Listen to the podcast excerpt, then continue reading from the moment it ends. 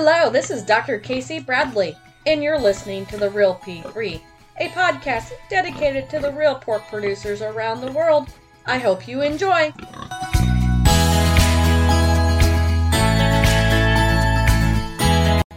This week, we're interviewing Angie Krieger with the National Pork Board. She's the Vice President of Domestic Marketing, and we're going to talk about the new marketing campaign, Real Pork, on the Real P3. Coincidence? Let's find out.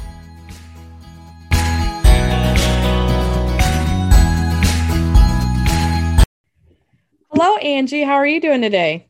I'm good, Casey. How are you? Good, good. It's 2021. It is, and it doesn't feel a lot different, does it? Not yet. to get started, can you tell the audience a little bit about who you are and your role and kind of background? Yeah, absolutely. Um, I'm Angie Krieger. I am the Vice President uh, for Domestic Marketing at the National Pork Board. And I've been at the Pork Board um, going on four years. It'll be four years in July. And I have been in the pork industry basically my entire career. So I actually, it surprises a lot of people to learn that I um, started out as a lawyer. So I'm a lawyer by training. I practiced law for about eight years. I worked for Cargill and was the general counsel for their pork business when they still had one. And so got a lot of exposure to the pork industry through that role.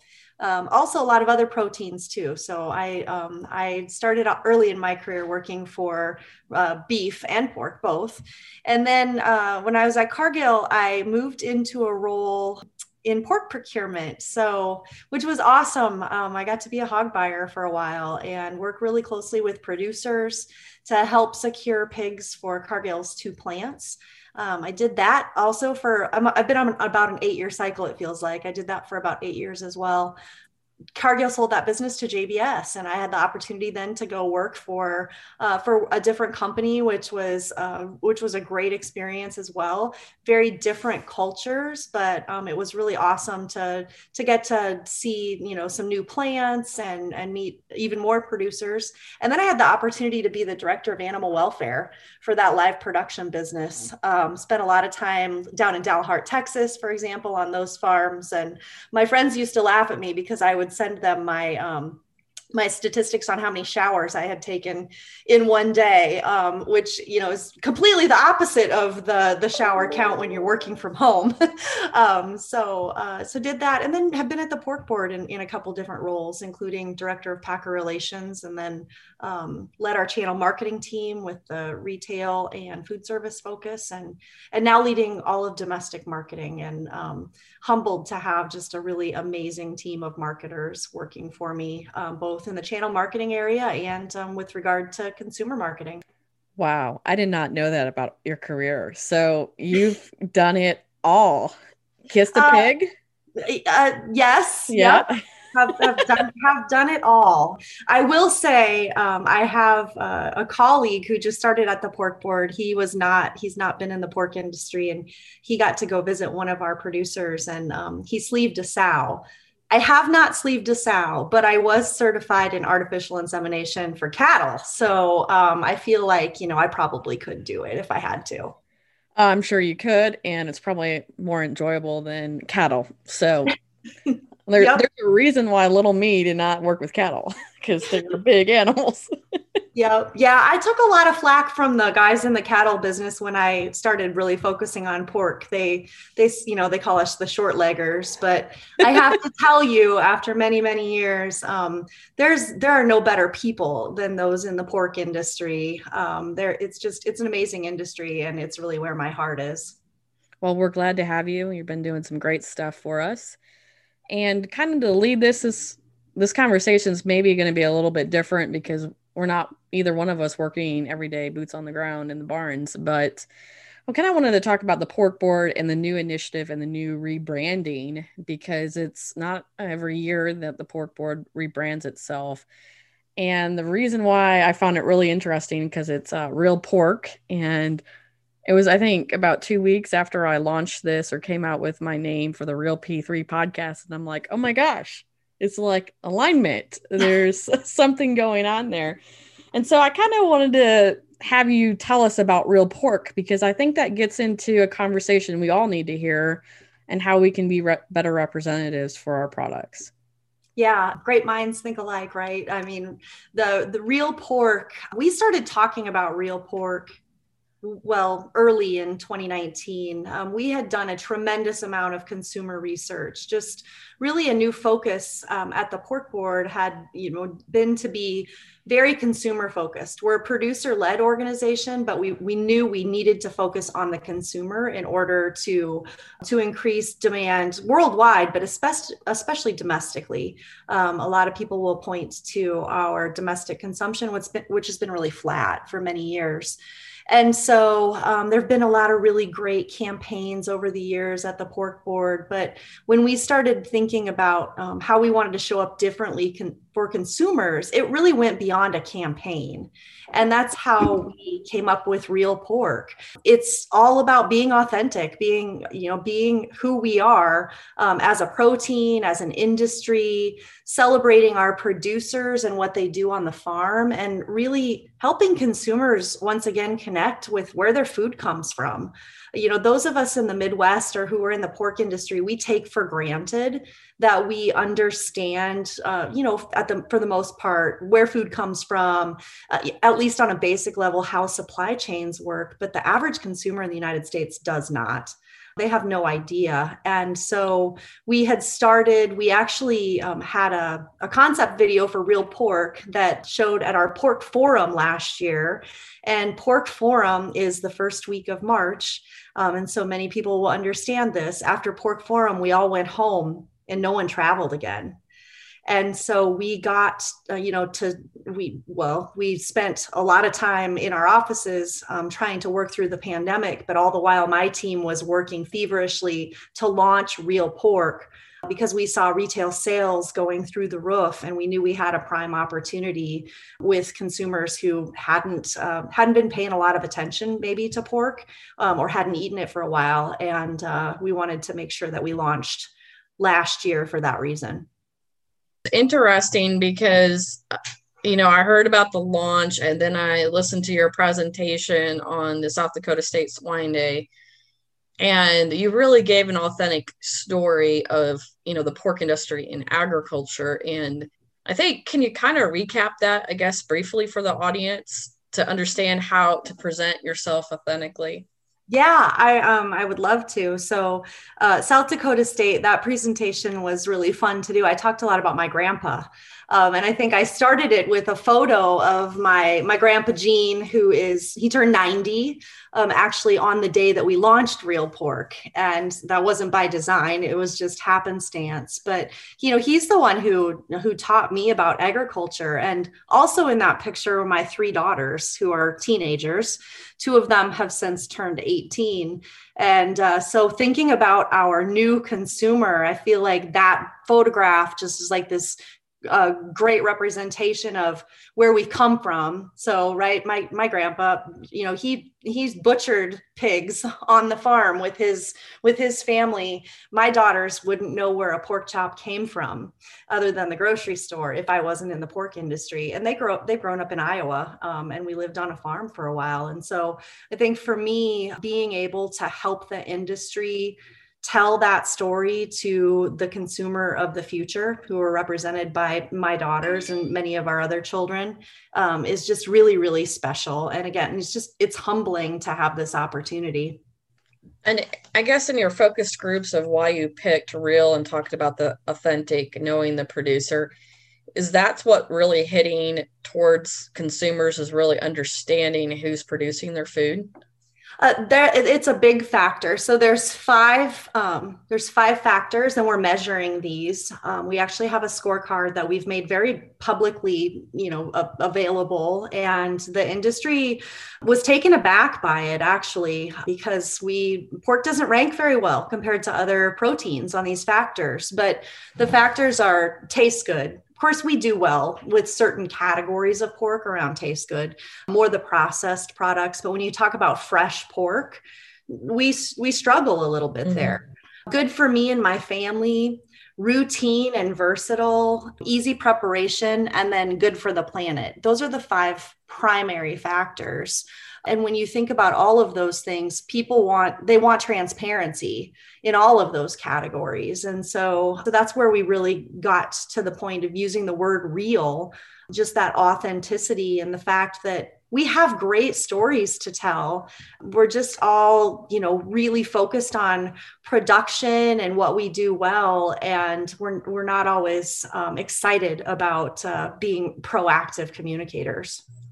No i agree. And then we have this conversation around climate change and you have in the same token you know modern day agriculture or what you know our arch nemesis or you know the PETA type groups would call us factory farming. And really, when we think about it, our new modern agriculture me- meshes very well with sustainability and initiatives. And I think combining that and having a scorecard to understand that. But as you said, being proactive. Yeah, um, no, you're exactly right. My colleague Brett Kaysen and his team um, at the Pork Board are working hard on on science and on metrics and we'll have um, a, a, lot of new metrics that will be unveiled over the next over the coming months i would say. But our job as marketers is to figure out how consumers want us to talk to them about science because they don't want to hear the statistics right? I mean we we have we have so much science. We i mean we're we're great. We're great at science. I, my daughters will laugh at me because we'll watch something and they'll be like how does that work? I'm like because science. I mean we are so strong in in our um, our scientific approach to the industry but consumers want us to touch them in their heart they want to know you know how how does it connect to them? What does it mean to them? And so we're we have research in the field right now to help us understand how consumers view sustainability because that word is loaded. It means a lot of things to a lot of different people. But how we can best connect with consumers on the the metrics and the science that we have so that it will resonate with them. We would like to take this break to thank our sponsors the sunswine group Nutrisign, Swine Nutrition Management, and Pig Progress. Without their support, this adventure would not be possible. So now back to our episode. Really great. Um, to kind of switch gears a little bit here, we have a global audience. We're talking from the US pork um, perspective. How does marketing and the strength of our pork board and our pork checkoff help other countries' pork production? Because ultimately, if we represent the US well, it should cascade through the industry and kind of a give us an example of how marketing and the work of the pork board not uh, for marketing and sales really helps other pork producers around the world yeah, I think that's a great question. And there's a couple key areas where I would say, you know, this is all in the vein of the rising tide lifts all boats. So if we can, you know, really figure out how to connect with consumers on on sustainability, what what the pork industry means for sustainability, but really health and wellness is the area that I think we have a, a huge opportunity, right? The um, the US just released its dietary guidelines again over the Christmas break um, for the next five years and protein is so, such an important part of of diets around the world. And pork clearly um, very important protein around the world. So when we um, when we can do a good job representing that we'll share that with uh, with marketers from other countries. And they can also um, encourage consumers to eat even more pork. One really good example i have casey is i had the opportunity to go to colombia with a group shortly after i joined the pork board. And we talk a lot about U.S. exports to Colombia. Um, it's been a really great uh, export destination for us. But what struck me when I was there was that we were meeting with the local Colombian pork producers, and they they were so excited to partner with U.S. pork because pork consumption in Colombia overall was going up. And so again, it's that rising tide lifts all boats, and that's certainly an opportunity for us in other countries as well. Really great. I guess introduce the brand. Anything else you want to share exciting for 2021? Any sneak peeks?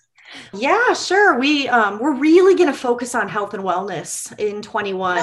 Um, we've got. Uh, it's kind of funny. Uh, one of my teammates uh, messaged us today and said, "Hey, does anybody see where quarantine bod is trending?" So, right, people have been stuck in quarantine.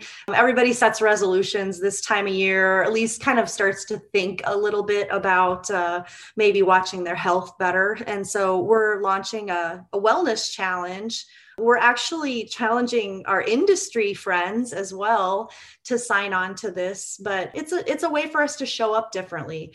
So if anybody does sign up for the challenge you'll see we're talking about mindfulness and yoga and walking and drinking water. And there's oh right? That sounds like what i'm talking about some there's some great uh, pork recipes in there, no doubt. Like we we came up with about ten new healthy pork recipes. So you know, clearly our end goal is to get these consumers in our funnel and get them buying pork. But we have to think outside the box. We have to show up differently, and so we might have some um, some folks in the industry scratching their heads a little bit, and that's good. Actually, I want them to because they're not our target audience for, for right. Consumption, right? So so that's that's a that's an immediate sneak peek. We're um we're also going to be partnering with Mario Lopez. You and I know Mario Lopez um, from back in the day um, on a, a, very popular sitcom. Yes, yeah. Uh, he and his wife have a show called Food Quest. And that fits in really well with the messaging that we've had around pork as a passport um, as a global flavor profile. And so, um, so pork will be really heavily featured on that. Um, on that show um, in the first quarter, actually the first half of 2021. So there's a couple little sneak peeks. Cool. Well, I'm going to give a challenge to our audience because I'm going to do this when I get around pigs next. Pose, yoga pose with a pig and see if we can get hashtag. What should we hashtag it for your, is it wellness or? Well just hashtag it real pork. Yeah mean, real pork. There you go. Real pork. Yeah. we want to we want people to be paying attention in a different way so. Yeah that's that is really exciting and just to kind of talk about your wellness a little bit so i try not to set resolutions i'm trying to set goals so i have pretty strong increments of progress on my health and wellness and one of the things that i look at is lean cut pork chops mm-hmm. in my diet. It's a heavily packed protein, low fat, and meets all my needs. And I cook up a whole bunch and I do my meal prep. And that's my protein source that I have at lunch and with a salad. And that, you know, that's kind of what I'm doing. So getting those stories out of how to balance that, I think is kind of important. So, but before we go, I get to reverse the table and you get to interview me, ask me any question you may have for me. Yeah, I well, first of all, thank you for sharing um, about your meal planning. That is something that's really important to us. Like figuring out how do we get consumers to substitute lean pork for other for other uh, proteins. So lead by example hashtag that real pork too when you post your pictures on instagram because right everybody right. posts food. What are you most excited about for the industry for 2021 casey? Well i'm excited about the fact that we can be ourselves and be real. I think you know when you see that coming out from an organization like the pork board it's really easy for people to follow suit. Maybe some of those masks can come down the curtains and we can really be authentic to who we are showcase our best talents. Um, another thing i'm excited about is i see the industry uh, with the other projects i'm working on mentoring and things that it's going to be full of women in um, the swine industry. So i think as we continue to grow the diversity of the people I'm working with in the industry from not just gender, but cultures and backgrounds, I think it's really exciting. I think there's some new producers coming on doing things maybe differently, old school, but I see opportunities for a lot of as we get into this realness and authentic and people getting back to, to things that I see, you know, the you know allied industry doing well i see the integrators doing well i see niche markets doing well i think it's going to even be the year of niche pork mm-hmm. um, and how to play in that I, I think there's going to be even some pivoting into these these larger meat companies and integrators that they're going to try to see how they can really align. So I'm really excited. Um, of course, we have our challenges, but with every challenge, there's going to be great opportunities. And so I'm really optimistic. Um, hope the you know markets and futures stay good, but really interesting things I've been hearing out there on some niche marketing to get some more value out at pork and keep you know even the smaller producers in business. So really excited about some of these trends and things I'm hearing out there. That's awesome. If you don't mind, I have a little plug for our team. We've been working on some niche marketing tools uh, for for those very producers that you're talking about people who want to direct market to consumers or maybe they're you know interested in partnering with a local restaurant. And uh, and so we've got uh, we've got some new things that we're going to be launching here very shortly including some uh, digital tools. So to help producers um, think about how they utilize uh, google for example and make sure that they're rising to the top of google search terms or using those kind of ad accounts. Um, we've learned a lot over our partnership, um, you know, with Google over the years, and so we're glad to be able to share that with our producers as well. Yeah, I think the neatest thing I heard about was on a podcast. It was in Indiana, the new group that bought Muncie Meats.